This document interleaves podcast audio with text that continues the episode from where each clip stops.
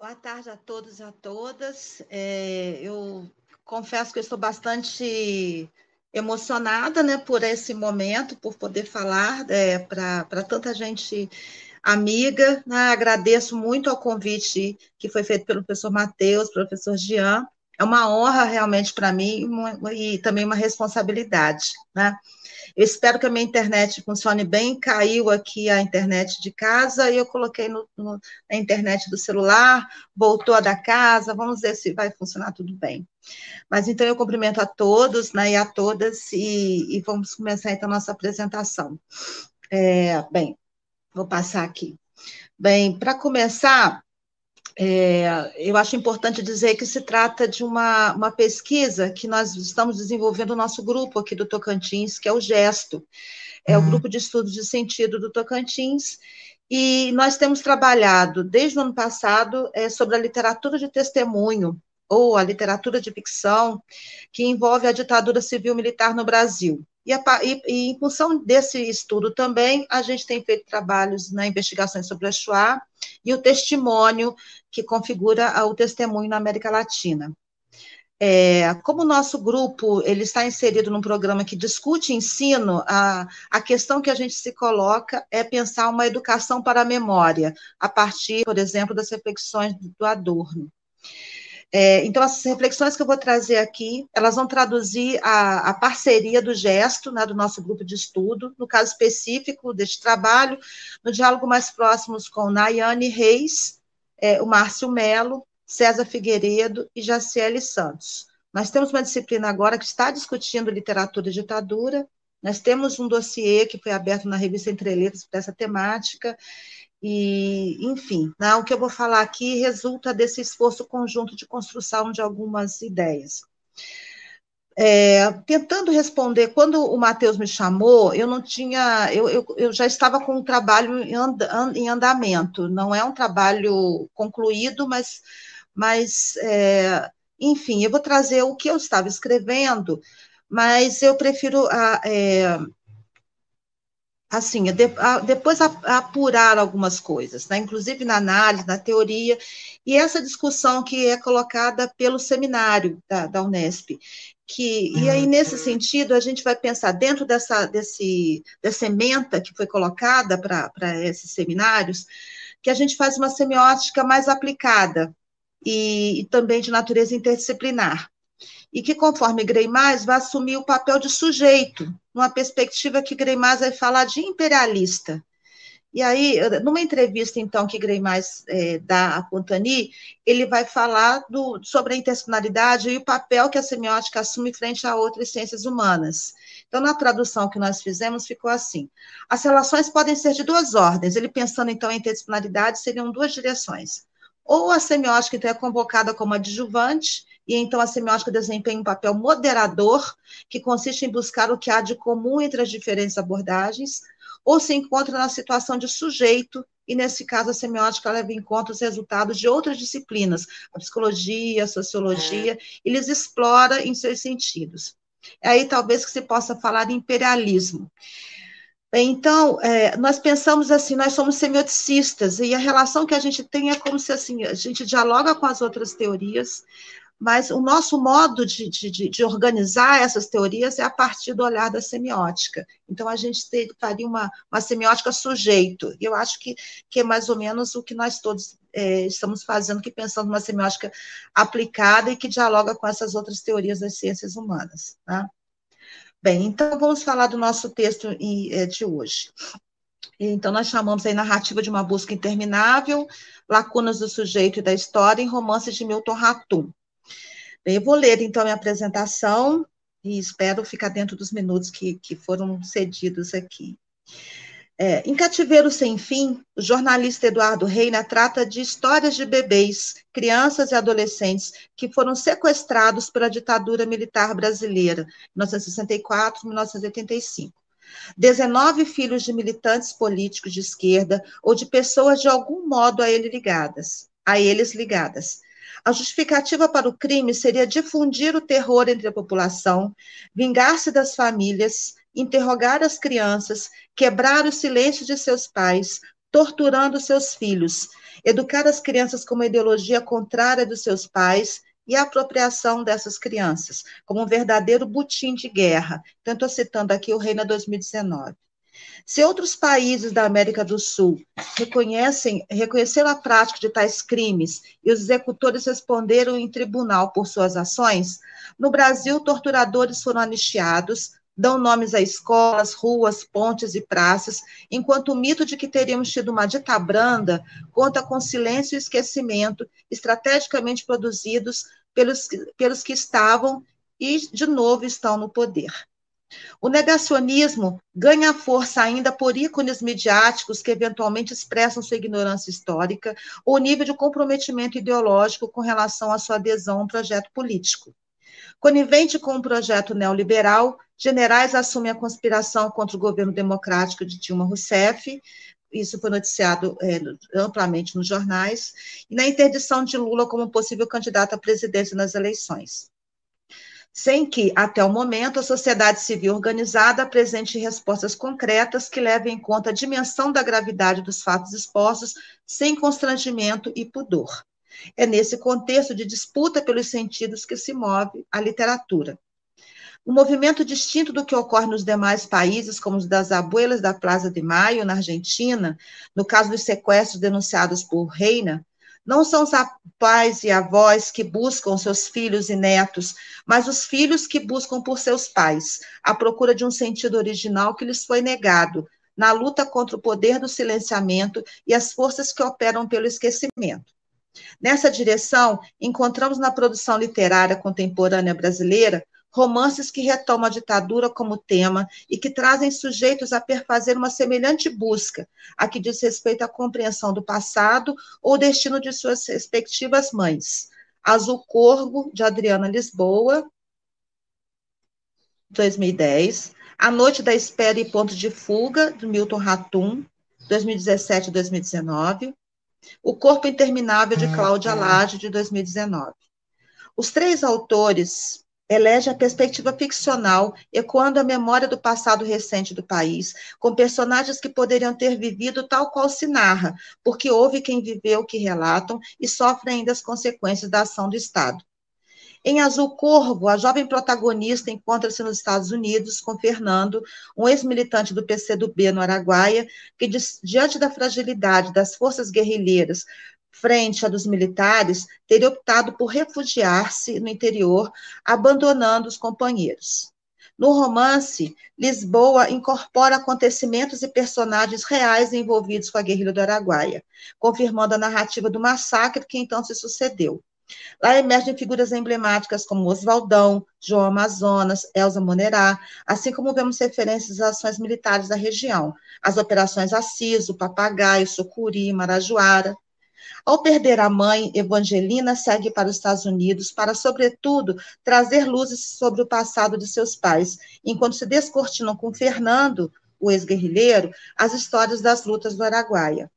Das produções recentes, Azul Corvo, dessas três, nas que nós citamos, é a única que leva em conta o que se sucedeu no norte do país. No romance O Corpo Interminável, Laje traz a história de Daniel, cuja mãe teria sido presa e torturada na Casa da Morte, em Petrópolis. Apenas ao ter notícia da morte do pai, desde os anos 70 exilado em Portugal, é que Daniel vai começar a compreender as razões para o desaparecimento da mãe insistente recusa do avô em dizer o que acontecera. Laje mostra como o governo militar contou com a parceria da sociedade civil para perpetrar seus crimes de tortura e assassinatos, assim como com sua força para o apagamento da memória. Os personagens queimam documentos, destroem vestígios, silenciam sua culpa operam como peças coordenadas de uma mesma engrenagem. Nos dois primeiros romances da trilogia, O Lugar Mais Sombrio, então, assim, o Ratum publicou esses dois primeiros, A Noite da Espera e Pontos de Fuga, o terceiro a gente ainda está aguardando. Né? Então, nesses dois primeiros romances da trilogia, entre tantas narrativas que se cruzam, a história de Martim, o angustiado jovem que busca notícias do paradeiro de sua mãe.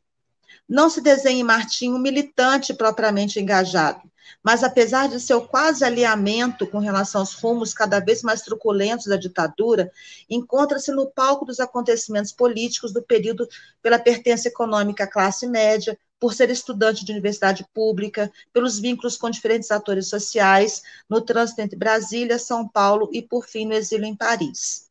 Finalizado o segundo volume da trilogia, é, a continuidade de lacunas contra o destino da mãe da do protagonista nos remete aos silêncios que cercaram destinos de brasileiros no período militar, inclusive aquele que ainda diz respeito ao paradeiro de seus corpos.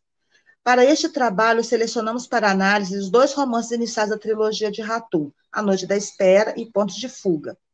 No esforço de elaborar a memória ameaçada de diluir-se em novas narrativas que ganham cada vez mais espaço nesse sombrio presente do país, Ratum recupera o que, se o que representou, sobretudo para a juventude inserida no contexto urbano, a repressão política após as cinco. Fundamentando este trabalho, mobilizamos categorias da literatura e da semiótica discursiva. A análise se organiza a partir de duas perspectivas. Na primeira, analisamos uma espécie de ordem espacial que parece predefinir os destinos na medida em que programa trajetos e alocações e na segunda, o tom mesmo da narrativa, considerando as escolhas de enunciação que concorrem para narrar em tom menor, para reproduzir a apreensão átona do real por sujeitos cada vez mais fragilizados. Como argumenta Todorov, dado que nos regimes totalitários Dado que os regimes totalitários concebem o controle da informação como uma prioridade, seus inimigos, por sua vez, empenham-se para levar essa política ao fracasso. É nesse sentido que a literatura que reelabora a memória age como antissujeito, como força na contramão do esquecimento e da necessidade de retomada da história que não pode ser apagada.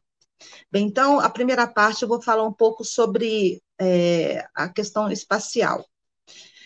É, eu chamei de ditadura na, da inacidade. Como escritor que se apresenta nacionalmente a partir de seu lugar, o Amazonas, nossa leitura antecipava que o romance tratasse de acontecimentos da ditadura no Norte. Dos três autores citados, apenas Lisboa aborda questões relativas à guerrilha do Araguaia, mas ainda assim como pano de fundo, porque em primeiro plano estão as desventuras da adolescente nos Estados Unidos em busca do pai desconhecido e de informações sobre o passado da mãe, o que atenua bastante o impacto do que a autora revela do ponto de vista dos acontecimentos relativos à guerrilha. Evidencia-se ali um respeito aos acontecimentos que tiveram Araguaia como palco. A autora dialoga explicitamente com narrativas que foram produzidas por sobreviventes do massacre e pela historiografia, elegendo como dos personagens um ex-guerrilheiro que teria deserdado da luta quando estava no fim. Como nos romances lançados logo após a redemocratização por ex-militantes da guerrilha urbana, exemplo de Gabeira e Sirquis, a ditadura parece ter tido seu enfrentamento apenas por estudantes de classe média, situados no contexto urbano, com alinhamento da classe trabalhadora, que participa no máximo como um adjuvante da resistência democrática, e a conivência das elites que suspiram aliviadas com a manutenção de seu status quo, sem, faz, eh, sem fazer caso quanto ao que se representava em termos políticos. Nos dois escritos, por outro lado, escancara-se o papel do Estado repressor, se para a classe média se apresentava como descontinuidade no gozo de direitos civis e políticos, para os mais pobres constituía-se como uma continuidade da negação de direitos e agente violador da integridade física e moral contra a qual combatia a resistência. Nesse sentido, o Cirquis, 2014, aborda os polos da diferença produzida pelas desigualdades sociais e econômicas que se fortaleciam em 64. Aí vou citar aqui Cirquis. Totozinho da madame come filé mignon todo dia. Tossiu, cagou mole, tem veterinário. Muito ser humano, cidadão da República Patropi, sonhava com um veterinário que o poupasse da fila ou da falta do INPS. Filé mignon nunca ouviu falar. Nem alimentação digna, lar, educação, proteção familiar. É ver os filhos nascer e morrer uns atrás dos outros, até tudo se acabar numa doença ou do cansaço da vida. Nenhum direito ao prazer, só trabalho, privação e sujeira. Com o regime militar, a questão social no Brasil se exacerbava. não era um problema de subdesenvolvimento, era resultado de um sistema, de um modelo de economia e de sociedade imposto pela força. Aí fecha a citação.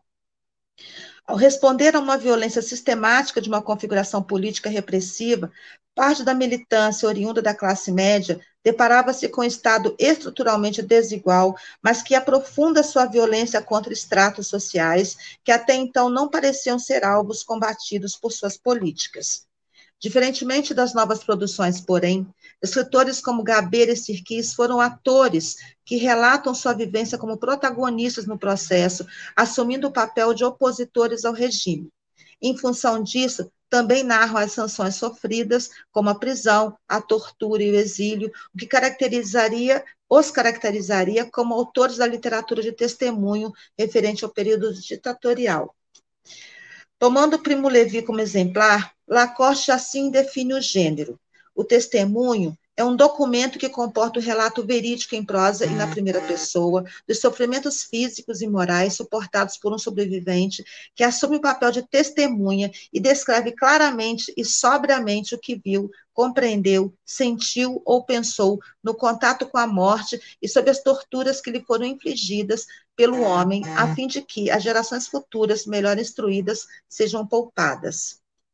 Ratum e Laje Ratum Laje Lisboa operam não, não como autores de testemunho, mas da ficção, ainda que reconheçamos que o que nele se conta está expressamente associado a eventos da história recente do país, tomados como mote para suas narrativas, no engajamento que visa re, recontar uma velha história, dado que se anuncia a possibilidade de repetir-se como nova farsa no presente.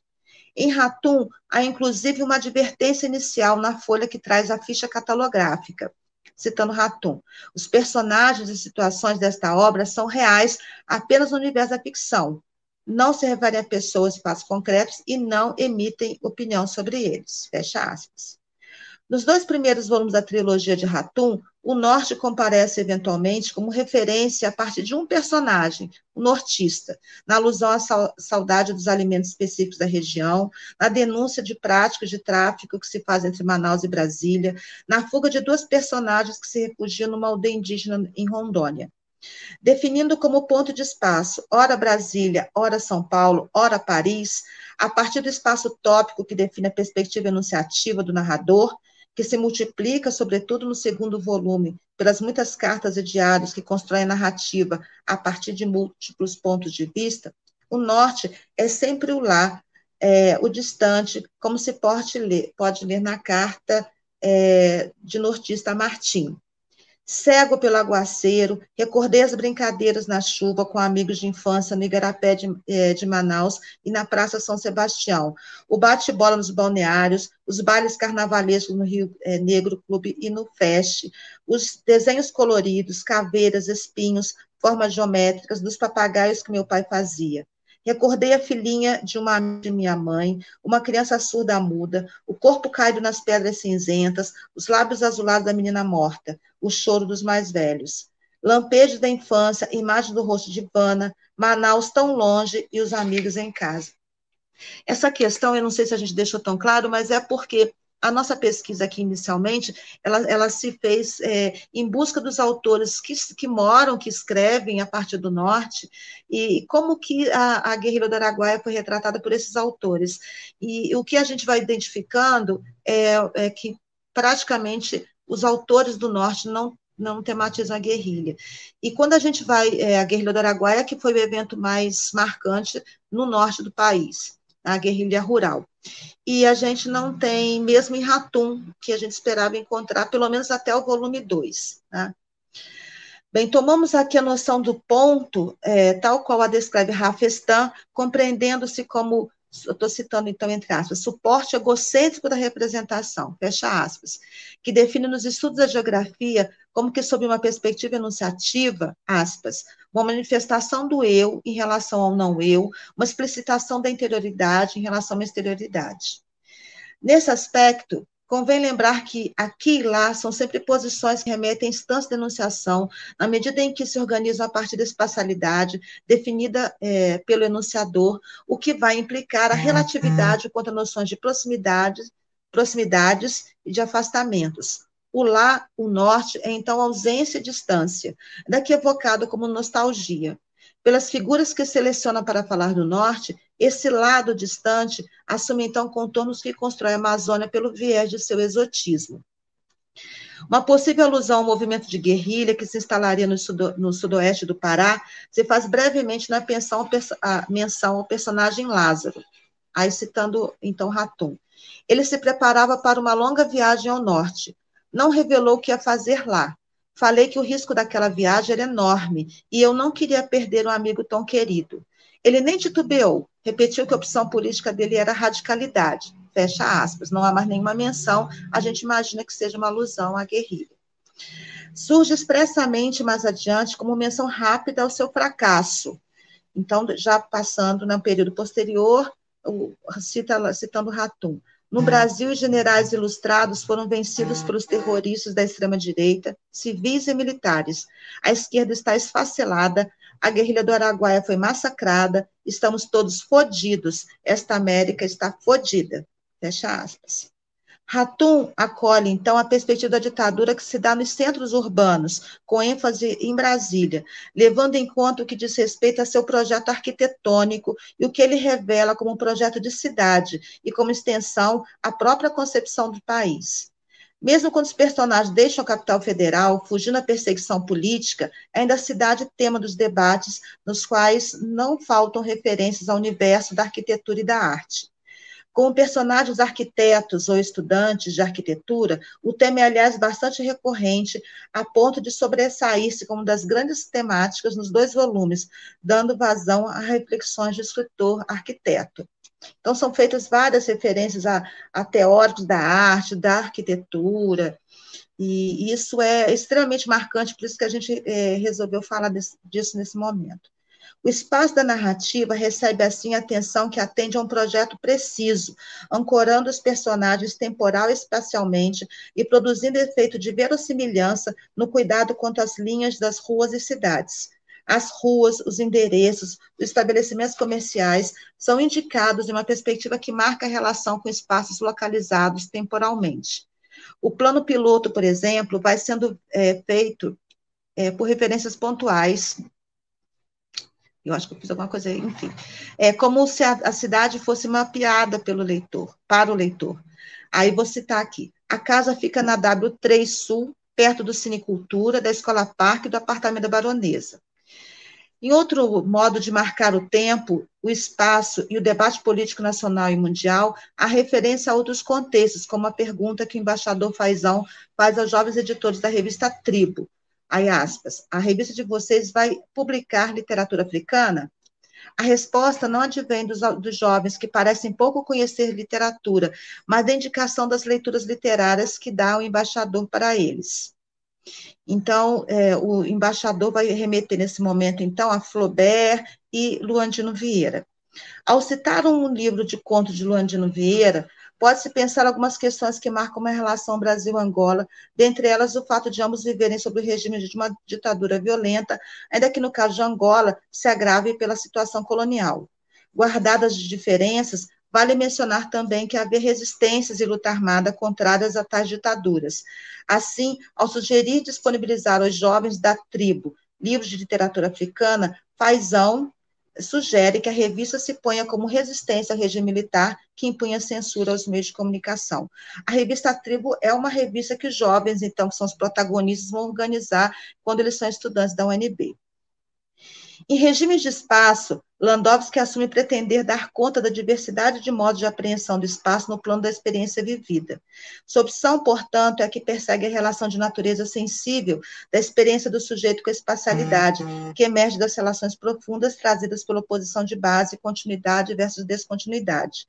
Aplicando essa relação à sua categorização interacional, Landowski, a partir do que denomina como isotopias espaciais, propõe, mediante quatro metáforas, pensar os espaços percebidos como tecido, correspondente ao regime interacional da programação, rede referente à manipulação, voluta relativa ao ajustamento, abismo que corresponde ao assentimento acidente.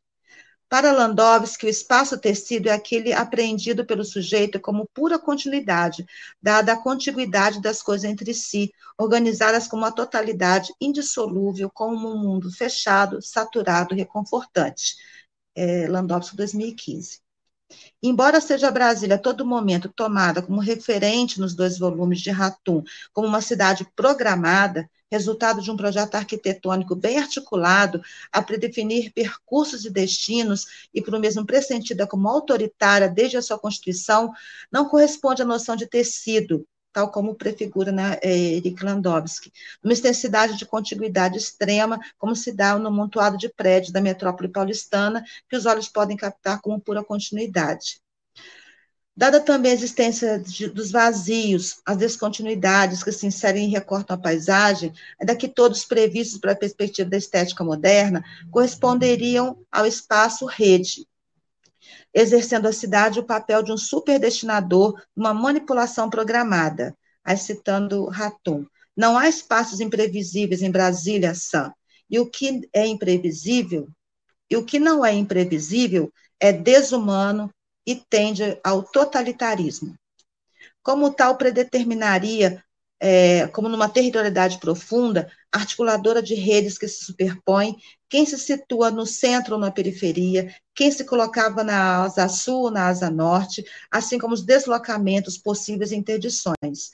Seria essa disposição compreendida pelos sujeitos na cidade que levaria o pai de Martim, Rodolfo, a buscar a todo custo a mudar-se para a asa sul, onde então se situavam pessoas de maior prestígio político, econômico e social.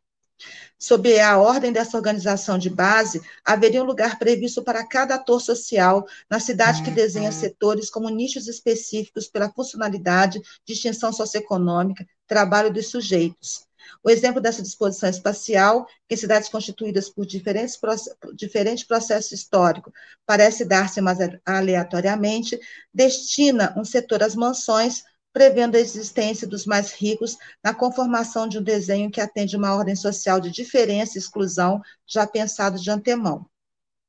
Nas margens, no entorno da cidade bem esquadrinhada e planejada, encontram-se os que viriam a ser as cidades, o que viriam a ser as cidades satélites, constituindo-se na ausência de qualquer planejamento estatal, à deriva, para onde se destinam os trabalhadores que migraram para construir a capital, como a família do personagem Lázaro. Essas cidades, inclusive, são denominadas como favelas, por analogia ao modo como são designadas as periferias na antiga capital federal, Rio de Janeiro. Desterritorializados em processo de reterritorialização, ressignificando um novo lugar para ser e viver, compõem o que Hasbar denominaria como aglomerado, aí citando então o geógrafo, né? É, compreenderia os grupos marginalizados no sentido de exclusão social de fato, o que significa a própria exclusão do circuito capitalista explorador, típica da desterritorialização que as redes das classes hegemônicas promovem no espaço dos miseráveis. Fecha, fecha a citação. O projeto de Brasília incomoda os personagens na medida em que a ele retornam várias vezes, como se, vencendo, vencendo pela interpretação, pudessem lançar luzes sobre os acontecimentos que se sucedem no contexto brasileiro dos anos 60 e 70. A rede de base que define os fluxos, as orientações de sentidos, as práticas, superpõe outras territorialidades, como a que diz respeito aos jovens personagens da narrativa. Bem, eu vou passar um pouco aqui, senão acho que não vai dar tempo da gente chegar até o final. Né?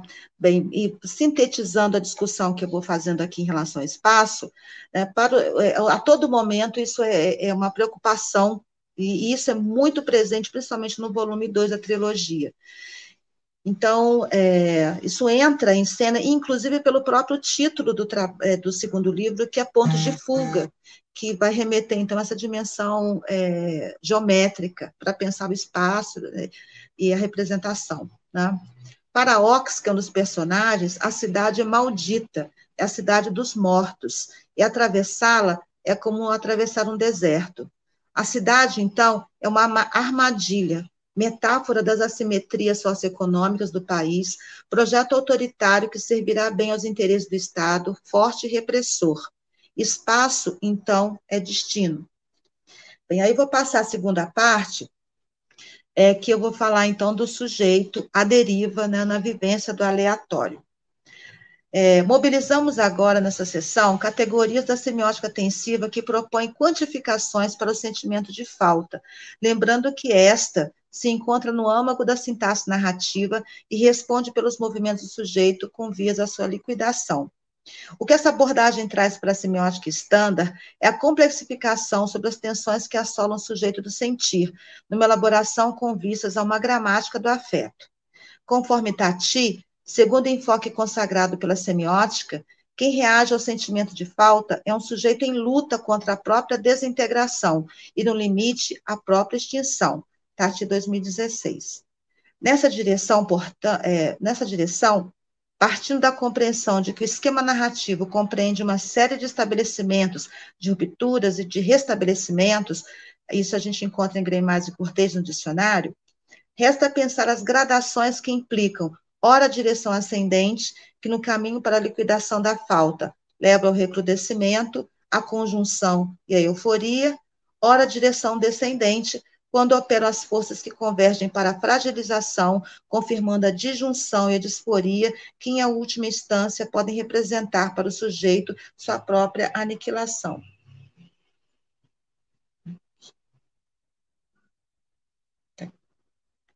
São essas perspectivas que assumimos na análise dos romances de Ratum quando pensamos em sua opção por ampliar a duração da falta pondo o leitor em contato com as paixões disfóricas que levam à direção decadente do narrador protagonista a partir de dois acontecimentos. Um primeiro relativo à separação prolongada e posterior desaparecimento da mãe, e um segundo relativo à repressão política instaurada pela ditadura no país.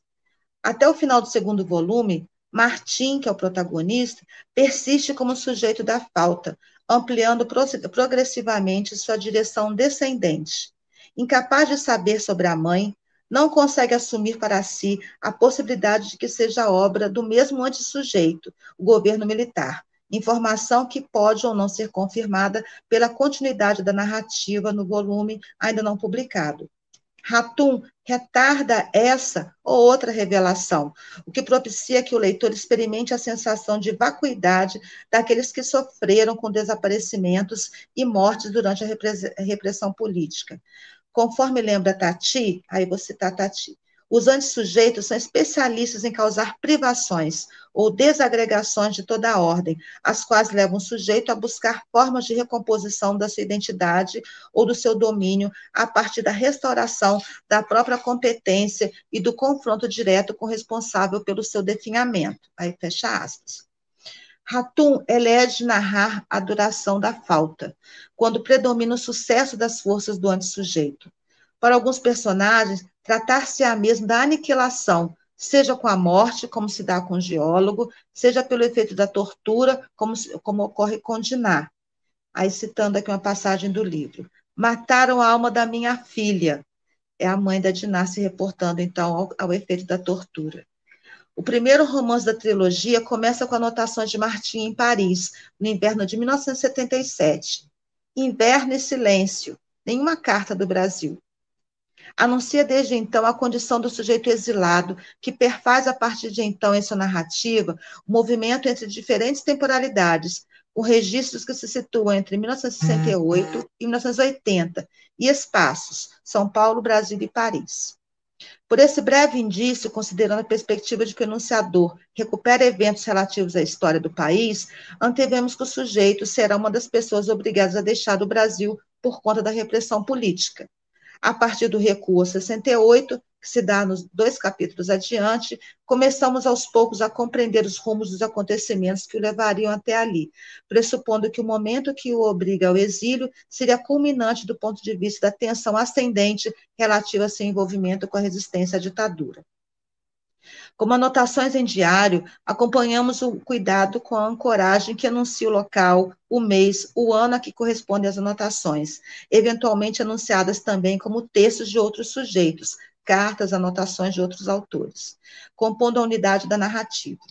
Essa multiplicidade de vozes que perfazem o papel de narrador, mais ostensivamente presentes no segundo volume, preenchem lacunas e trazem outros vieses e interpretações sobre os acontecimentos.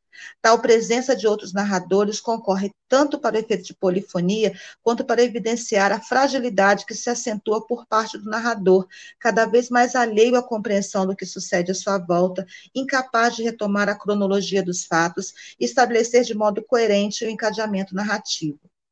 Vale-se então de cartas que lhe foram enviadas ou de anotações dos amigos das quais se apropria. Organizando cronologicamente as temporalidades que se misturam, os eventos registrados nesses diários partem do ano de 1968, com a chegada de Martim, então com 16 anos, a Brasília. A mudança para a capital se dá a partir do divórcio dos pais. A mãe Lina segue com outro companheiro, apresentado vagamente como artista, e a partir de então se define esse rumo como mais acentuadamente impreciso e mesmo segredado. A, par, a relação entre Martim e o pai é precária, com diálogos mínimos, tensos, o que faz com que se afaste do núcleo familiar e se aproxime dos amigos da UNB, deixando logo depois a convivência com o pai, que segue ao lado de outra companheira, seu projeto de enriquecimento a partir de vantagens que se abrem ao ramo imobiliário na capital do país. Não por acaso, 1968 é o ano da promulgação do ato institucional número 5 pelo general Costa e Silva, que dará início ao período de recrudescimento do regime ditatorial, corresponde à direção tensiva mais mais, como um ápice que caracteriza a saturação, somente mais. E aí eu estou me reportando às direções tensivas de Tati. Martim está na capital e vai trazendo elementos que mostram como paulatinamente se adensa a partir de então a presença militar nas ruas, no campo da universidade, e se mostra com, com violência sobre os estudantes, políticos e intelectuais envolvidos com alguma forma de resistência. Mais preocupado com a solidão provocada pelo distanciamento da mãe ou com pequenos percalços que envolvem a relação com a namorada, Martins se aproxima mais ou menos ao acaso do olho do furacão. Não se caracteriza como militante, como os protagonistas dos romances de testemunho que se seguiram à ditadura militar e que prefiguram uma espécie de heroísmo mais tônico que caracteriza a identidade de um sujeito disposto a morrer por uma causa coletiva, o herói clássico, conforme Todorov não enuncia certezas ou convicções de natureza ideológica e política. Sua preocupação inicial é mais de ordem estética, com traduções de poemas do francês. Mais adiante, seus olhos se detêm sobre projetos arquitetônicos que ocupam parte considerável das digressões e que prolongam a narrativa sem encontro é, com sua resolução. Não parece ser competente para compreender a dimensão do que acontece à sua volta não tem estratégias muito definidas para sua própria vida e sua fuga para São Paulo, para não ser preso como foram os amigos, se dá pela ação de outra personagem, a baronesa, que se associa obscuramente a políticos da linha dura enquanto protege seu negócio obscuro de tráfico de drogas. No, no, capítulo relativo a 31 de março de 1968, esse alinhamento que caracteriza Martim como sujeito à deriva, deslocado do mundo, se faz especialmente evidente.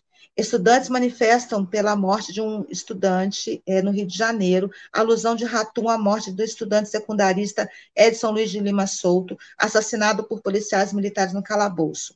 Martim encontra os amigos envolvidos com a panfletagem e organização de um comício. Indiferente ao movimento, convida a namorada de Ná para irem ao cinema. Recusada a proposta, afasta-se da, da, mobilização, seguindo seu projeto inicial, quando se depara com a W3 bloqueada, o cerco realizado por viaturas policiais. Observe, então, uma cena de violência caracterizando um sequestro. Ainda não coloquei aqui, não. Bem, eu vou citar aqui, então, Ratum. Dois homens, a paisana, saíram do, da veraneio e agarraram o motorista da, do, da. Outro homem mais forte fisgou no banco traseiro uma moça baixinha e magra, algemou-a e enganchou é, no pescoço dela o polegar e o indicador feito uma forquilha. O motorista do Dauphine foi arrastado até a frente da veraneio. O clarão dos faróis o cegava enquanto ele se defendia dos socos e pontapés. A moça magra foi arrastada até o clarão. O corpo amolecido e ensanguentado do motorista da Dolphine foi jogado no porta-malas da caminhonete. A moça e os policiais sentaram no banco traseiro e a veraneia tomou o rumo do eixo rodoviário.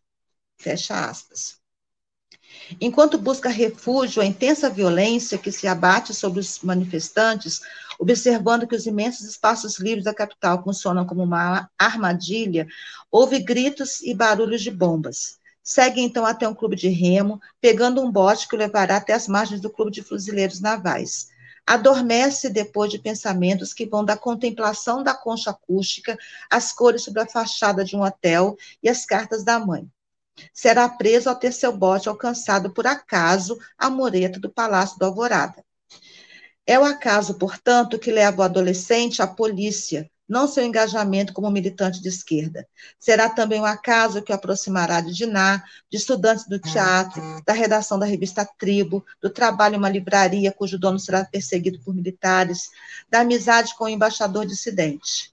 Está, assim, próximo da militância, mas mantém de tudo uma certa distância, num insistente ensimismamento, como revela a fala de um personagem. Aí citando então. Martim raramente vai a uma manifestação. Fica no quarto lendo livros de poesia e teatro. Quando alguém menciona um assassinato, uma pessoa desaparecida, Martim é o primeiro a sair de perto. Fecha aspas. Outra passagem sintomática dessa espécie de disjunção com a ordem dos acontecimentos se dá quando, em uma manifestação, Martim aparece com um cartaz que, longe das palavras de ordem punhadas pelos demais, enuncia a pergunta sobre o paradeiro de sua mãe. Esse destino se mostra sem solução até o final do segundo volume, retardando ao leitor o acesso à informação que também escapa a Martim. Aí, citando aqui é, uma passagem do livro. Mães não se calam por tanto tempo, só as mortas não escrevem. Aí fecha aspas. Se há associação entre o estranho desaparecimento de Lina e a repressão, isso não é assumido pelo personagem, embora aqui e ali apareçam indícios dessa possibilidade, até mesmo porque é o que acontece com outros atores. Aí citando aqui uma passagem. O geólogo, até agora, nenhum vestígio dele, nem do Lázaro. A morte sem corpo, sem o ritual da despedida, é a magia macabra e perversa dos assassinos. Mas os desaparecidos sempre procuram a terra. Fecha aspas. Ratum elege narrar pela perspectiva de um sujeito movido pela falta. O não saber prolongado, que atravessa extensidade temporal e se acentua com a ausência de cartas de Lina, é, por cinco anos, corrói o sujeito que avança do ponto de vista da, é, da direção tensiva como a minimização, conforme Tati. Vou citar então Tati. A minimização, o aumento de menos, pode levar à nirvana, a extinção dos desejos e sofrimentos deste mundo, como concebe o budismo, mas pode, em outro quadro axiológico, resultar no estado de carência profunda que reclama imediata diminuição da insuficiência e, se possível, uma retomada da rota progressiva. É quando se estabelece no modelo semiótico a duração da falta. Frustradas as tentativas de saber o que aconteceu à mãe, o sujeito segue é, em, um rumo, em rumo descendente que ameaça condená-lo mesmo à extinção. À medida que passa o tempo, deteriora-se sua condição num despojamento que no exílio o fará trazer consigo apenas o estritamente elementar. O que resiste como valor diante desse despojamento é a sua escrita, o registro dos fatos, a insistência em, registrar a memória, forma de dar sentido ao que escapa à experiência do puro sentir. Pelo efeito da falta exasperante, mostra-se incapaz de amar, inseguro, impotente para aproximar-se do mundo da namorada de Ná. É incapaz também de se dar conta do recrudescimento da repressão dos riscos sobre a sua vida e a dos amigos. Passa a falar literalmente sozinho, convocando pessoas ausentes, numa luta solitária em si mesmada que o torna incompetente para uma luta maior e coletiva. Assim, enquanto a ditadura segue em direção ascendente, com as forças do mais-mais, relativas ao recrudescimento e à saturação, Martins segue na direção do definhamento e da precarização, tanto material quanto psicológica. O não saber prolongado lhe extenua as forças, quebra sua integridade e ao não saber que age sob duas perspectivas naquele momento de repressão política. Uma que diz respeito mesmo à sobrevivência dos militantes, que devem agir na clandestinidade e, portanto, valem-se do segredo para garantir o sucesso de sua ação, e outra que diz respeito ao modo de agir da opressão ditatorial, que precisa esconder seus crimes, fazer desaparecer corpos, negar a tortura e apagar os vestígios de sua truculência, a fim de que permaneça impune quando, porventura, venham ser julgados seus atos criminosos. Bem, então, considerações finais, por enquanto, né? Chegamos ao final do segundo volume também sem ter alcançado saber o que se deu com Lina, o que nos permite compartilhar, pela, duração imposta pela leitura de centenas de páginas, o estado de alma de quem luta pelo acesso a um saber que se esconde, que escapa, interditado. A juventude dos personagens e suas ações pouco representativas da ameaça à ditadura é, nos revelam a exasperação e a assimetria de forças que condenaram muitos à prisão, à tortura, à morte ou exílio. Certamente estamos aqui falando de uma produção ficcional, mas que retoma acontecimentos da história do país como um projeto necessário para fazer significar, modo de tornar possível sua legibilidade e esmorecer as forças do esquecimento. Conforme Euridice Figueiredo, aí citando então Figueiredo, só o dispositivo literário e sua potência conseguem retratar o nefas, os gestos nefandos que a lei da anistia procurou apagar e provocar nossa compaixão. Só numa dimensão ficcional é possível entrever nas dobras da história os interditos. Fecha aspas para apreender grandes ações e peripécias, como a de sujeitos que se apresentam como narradores e protagonistas em movimentos de resistência, como os que se sucederam com as guerrilhas urbana e rural, uma semiótica da ação pode atender mais prontamente com sua gramática narrativa. Mas encontramos em Ratum, como em outros romancistas contemporâneos que retomam os anos do golpe, um outro modo de dizer, um outro ritmo para tratar de uma violência que dura, perdura, aniquila. Houve em nossa história quem ousou enfrentar o inominável, vivendo e morrendo por uma causa. Mas estes não estão é, apresentar, mas estes não são então apresentados como sujeitos rasos, monocórdios, mas assolados por contradições, afetos e paixões.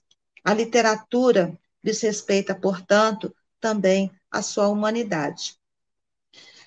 Bem, é, há muitas coisas ainda que eu, que eu, penso que devem ser feitas né, em relação aos livros do Ratum, que uma coisa boa da, da semiótica é quanto mais a gente discute, mais a gente escreve, mais a gente tem coisas para pensar, discutir, né?